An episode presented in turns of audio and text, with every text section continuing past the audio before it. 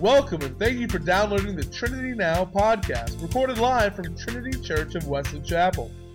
For more information about Trinity Church, please visit us online at trinitychurchnow.com.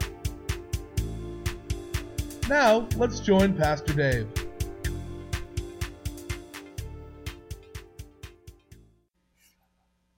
We had a drawing a couple weeks ago. Who wanted to preach? Bob won, but hey. But I know Bob, and all he's going to do is talk about fishing. So, fisher of men. I got it. Ah, you're really good. Yeah, we're going. We're uh, in the interest of time. We're going right right to the sermon here. Would you please open your Bibles to Acts chapter 16, starting in verse 1. Acts chapter 16.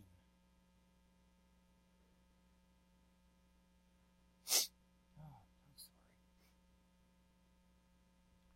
Would you please stand for the reading of God's Word?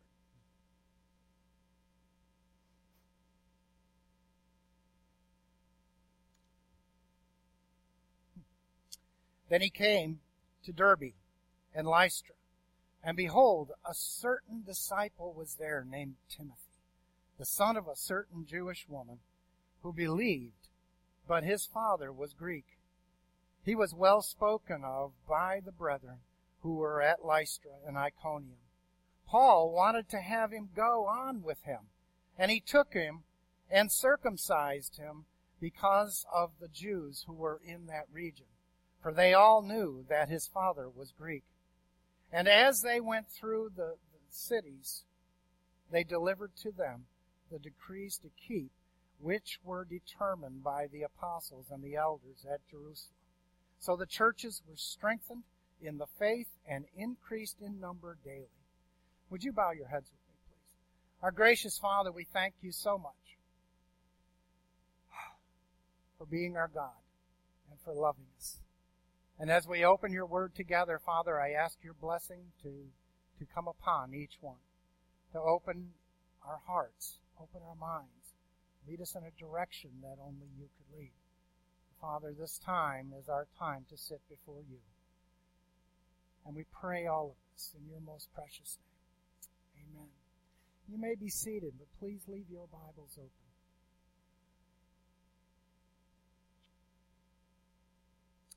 You know, uh, we've always talked about um, our working careers, and and when we talk about our working careers, it's it's what was accomplished in those working careers. How one of the fruits, and we talk about it this way, what are the fruits of our labor? It doesn't really much matter what what your job happened to be but there was, there, there should have been a, a, fruit of your labor. Something that a lot of times that you can see. Um, whatever that might be. You know, if, if you were, um, an electrician, you know, to, to go through that house after you're done wiring it and, and check every circuit and see that it, that it works. It's a fruit of your labor. It's a fruit of your labor. In ministry, it's, it's a little different. Sometimes we don't always get to see the fruits of our labor. Sometimes the fruits of, of your labor are something that comes down the road. Our job in ministry are, are to plant seeds, and, and it's for God to make those, those seeds grow. And He does that when He, when He harvests. Lives that are changed. Folks, things that you do in your life I believe that when you come before the Lord one day, you're going to see the fruits of your labor, even if you don't see it on the earth. And yes, not only the fruits to the good extent, fruits to the bad extent. I think that we're going to be made very aware of the things that we've done in our lives. You know, we can plant, when you plant a seed, it takes a while for that for that flower to grow, something good to grow, to, to, to plant a garden and to watch it slowly grow. That's good. That's a good thing. But you know, if you plant a bad seed, it's like, it's like you could you could go out and you could mow your yard one day and and and the yard is just that beautiful plush green and you see it and it's just gorgeous and you get up the next day and they're boing right in the middle of that yard is that ugly weed. It grew overnight. When you plant a good seed it takes a while for that seed to grow. You plant a bad seed it grows overnight. It grows I, I remember a lady telling me one time, nice, nice lady. She had a granddaughter. And, and, and they went to church. And her granddaughter got into some trouble. She got herself pregnant. And, and so the church handled. They kicked her out. Now, that's really not the way that I would suggest handling a, a young girl who, who became an unwed mother to, to give her, to, to kick her out of the church. But then again, I know another lady who was a pastor who came to me one day and she brought a letter. And she said, Read this letter. And, and the letter was from a young lady that she had helped years before, probably about 15 years before. And, and as this woman was a pastor, her and the church reached out to this lady who, who needed help. And it wasn't, no, they didn't run up to her and hand her money. They helped her in the time of the need that she had. And the letter came 15 years later after she had, had become, after she had gotten married, had become a mother, and was apparently sitting there one day looking at the family that was growing around her.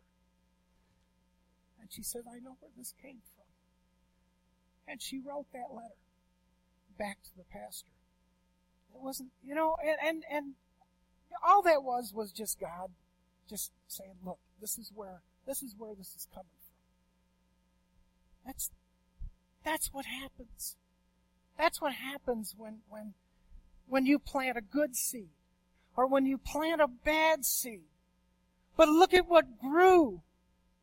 That woman who, who had been helped, that woman who was, who all of a sudden found out that she was important.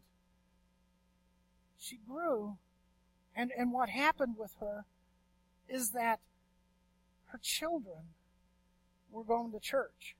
Her, her children wanted to be part of a church. I'm just going to ask you, what do you think about the one that got kicked out for being pregnant? Do you think that when she grew a family, um, do you think that, that the first thing she did was take her kids to church?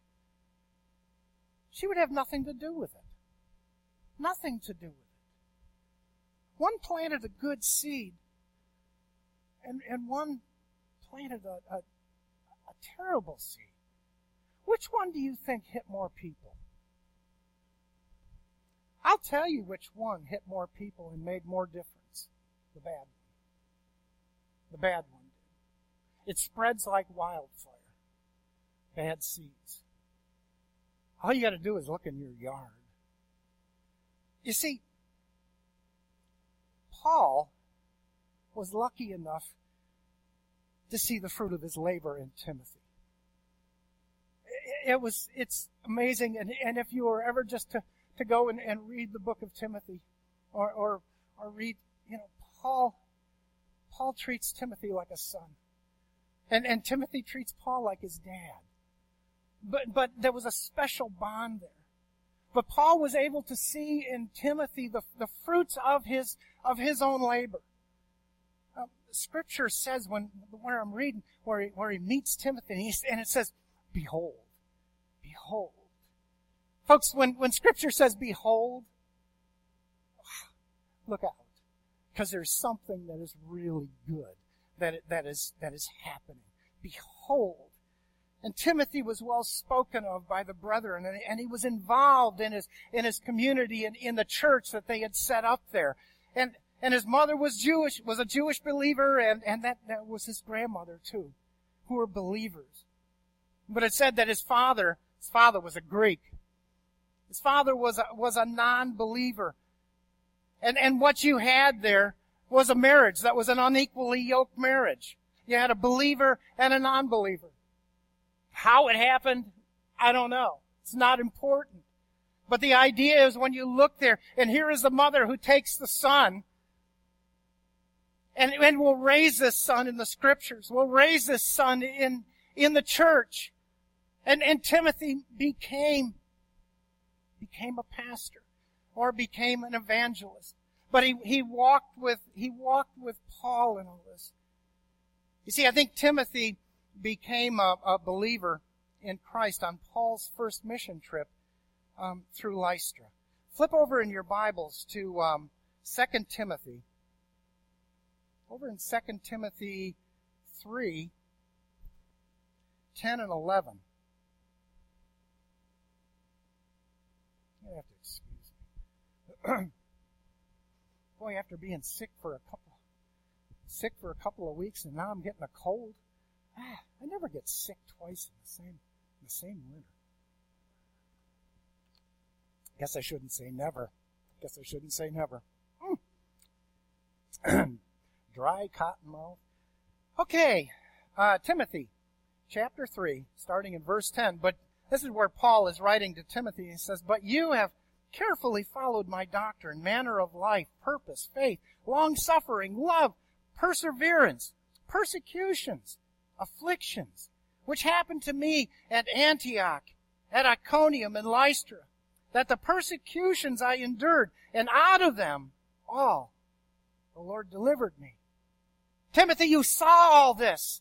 You saw what we were, what I went through. You saw what was happening here. Timothy followed. You know, without a doubt, this, this must, this, this persecution that, that Paul had, and if you think about it, this is the time that Paul was being thrown out of the city, and they dragged him out to the, to the, to the, the gates of the city and they stoned him to death. And then, and then as the, the disciples gathered around him, and he rose, and the next day he went to Derbe.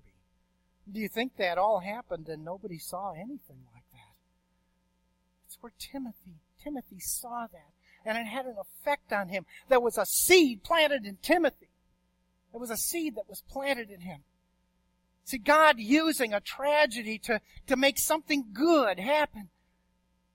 Folks, the Word of God changes lives. What seeing what God does in our lives, your lives, makes a difference. The Word of God changes people. Folks, if you understood the idea of, of reaching into a community, not only with the Word of God, but the Word of God in your heart, you'd see that those good seeds that were planted will, will bring forth something that is just so fruitful. Our godly actions change lives. Our godly action changes lives. And so does, so does the Word of God. The Word of God changes lives. I want you to notice something here. What Paul did for Timothy. And this is something that maybe you questioned it when I read it. is that he had, well, go back to verse 3. Let me do that. Back to verse 3, 16 3, where it says, And Paul wanted to have him go with him. And he took him and circumcised him because the Jews who were in that region, because of the Jews who were in that region, for they all knew that his father was, was a Greek. Circumcised. Oh, wait a minute, preacher, haven't you been talking about, about they, the Gentiles didn't have to live by the law, and, and now all of a sudden here comes Paul who's preaching, this is grace, this is not by the law. How come all of a sudden he grabs Timothy and he says, Timothy, Timothy, you gotta be circumcised. And some point would look at that and say, well, you know what, it's, all that is, is, is just, it's a contradiction in, in Scripture. That's, that's really all that's in. We're, we're under the law. You're not under the law. You're under the law. You're not under the law. Is this by grace? Is it not by grace? All of a sudden, Paul, who's preaching grace, is having someone circumcised. And you know, even after the, the Jerusalem Council said that the Gentiles didn't have to live under the law, it, stopped those circumcisions that they felt that had to be done. But you see, here's the thing. Timothy wasn't really being, was, no one was forcing Timothy to do this. No one was forcing Timothy to be circumcised. He did it willingly. But why? Why did, why did Timothy say that, that he would be circumcised? Why did Paul want to have this done?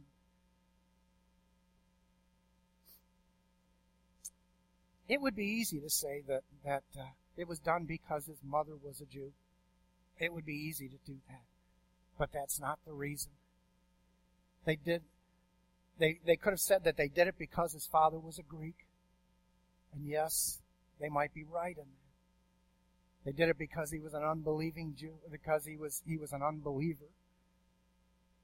But you see, this was done because their ministry needed it. The ministry that Paul was setting out on needed Timothy to be circumcised. Needed it. So that there wouldn't be any hindrance in the ministry. Folks, here is one of the one of the biggest lessons that you can learn as as you as you evangelize, as you talk to your friends, as you talk to anybody about Christ. I want you to understand not what I expect of you, but I want you to ex- understand what Christ expects of you and what he expected of Paul. Flip over in your Bibles to 1 Corinthians chapter 9 in verse 19.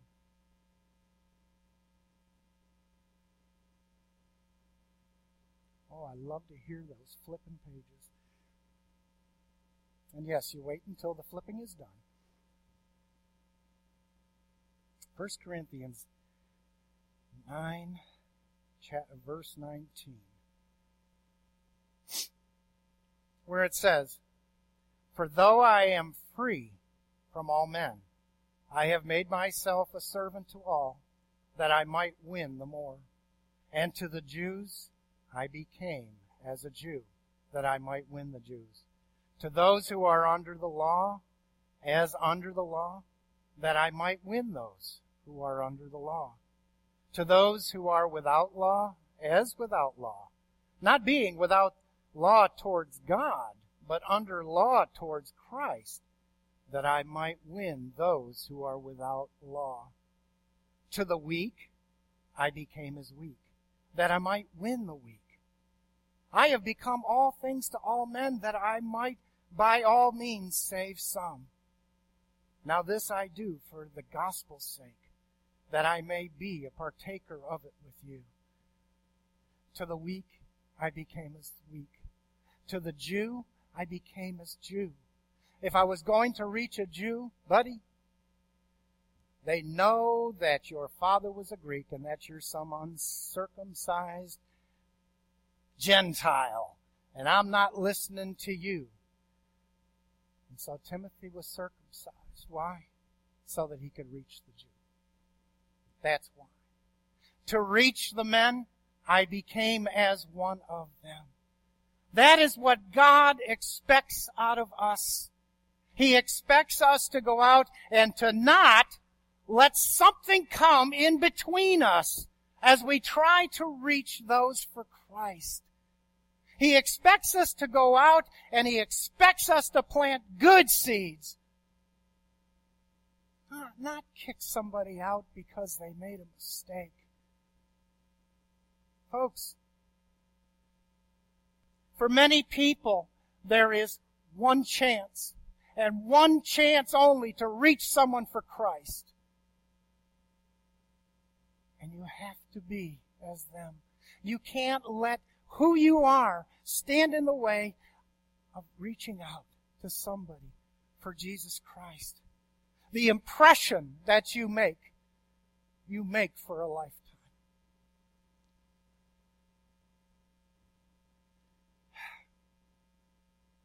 You know, folks, I'll tell you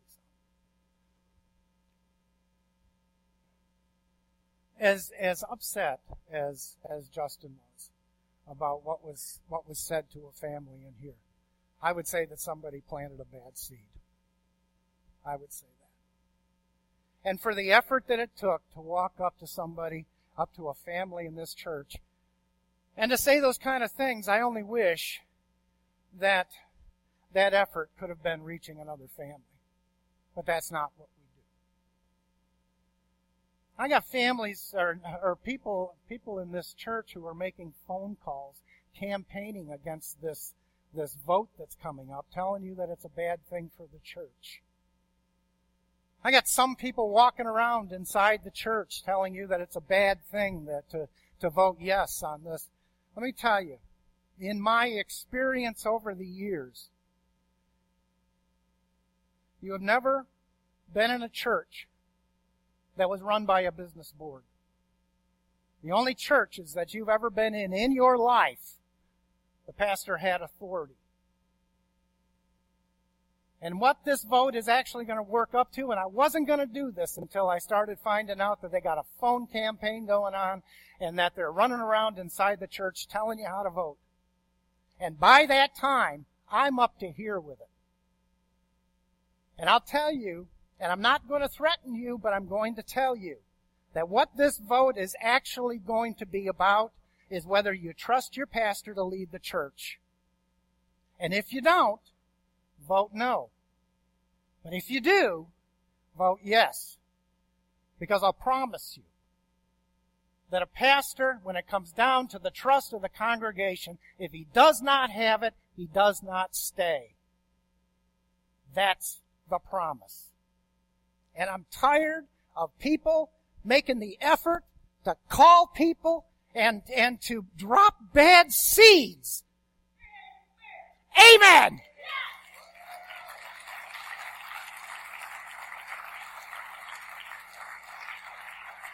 I said from the beginning, if you don't trust me, let me go. It's as simple as that.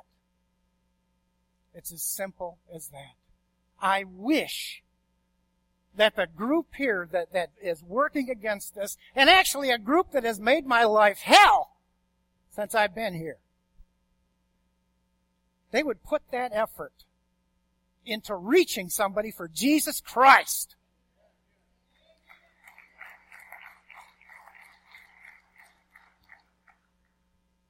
You see,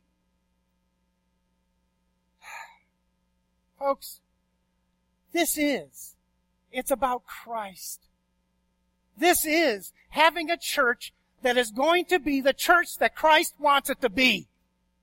He wants us to be the church that He died for.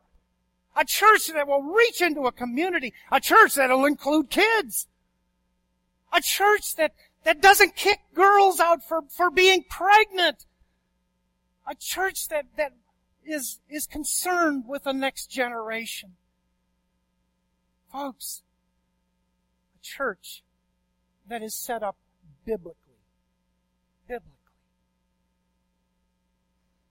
Folks, Jesus Christ in your life. Did you have to change to come to Him? No. no. Jesus met you where you were. Jesus came to you. And he, and he said, come to me just, just as you are. The new creation that I make in you. I'll do that. You just come to me as, as you are. Folks, we have an awesome, awesome responsibility. And that responsibility is to reach into this community. That's what Christ has called this church to be. When I came here, I swear that all I could see is that the fields were white for harvest. That wasn't inside the church, folks. That was what was out here. The seed needs to be planted. And Jesus Christ is going to come and He's going to do the harvest if we're together on this. But we need to be together on this. Folks, Christ came to you. He met you where you are. And then He made a new creation in you. We can't keep ourselves to ourselves. We can't put ourselves above others. and expect to reach someone for Jesus Christ. We can't do it. It doesn't work that way. We have to do what, what Timothy did. We have to do what Paul did. And we have to be about Christ and Christ alone. Let's pray. Lord, I thank you so much for being the God that you are. And Father, no, though we, we don't deserve chance after chance, you seem to you seem to be there and to hold us in so many different ways. And that you you you direct us and you forgive us for who we are, the failures that we have been. And you pick us up and we start again.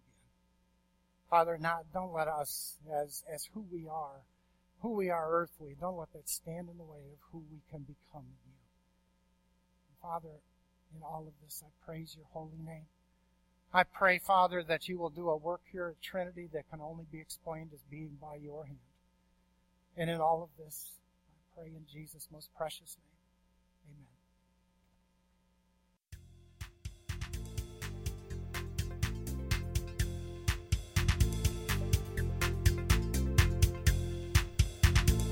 Thank you for listening to the Trinity Now podcast. For more information about Trinity Church, please visit us online at trinitychurchnow.com. We hope today's sermon has touched your heart, and we hope you will join us next week for another message from God's Word.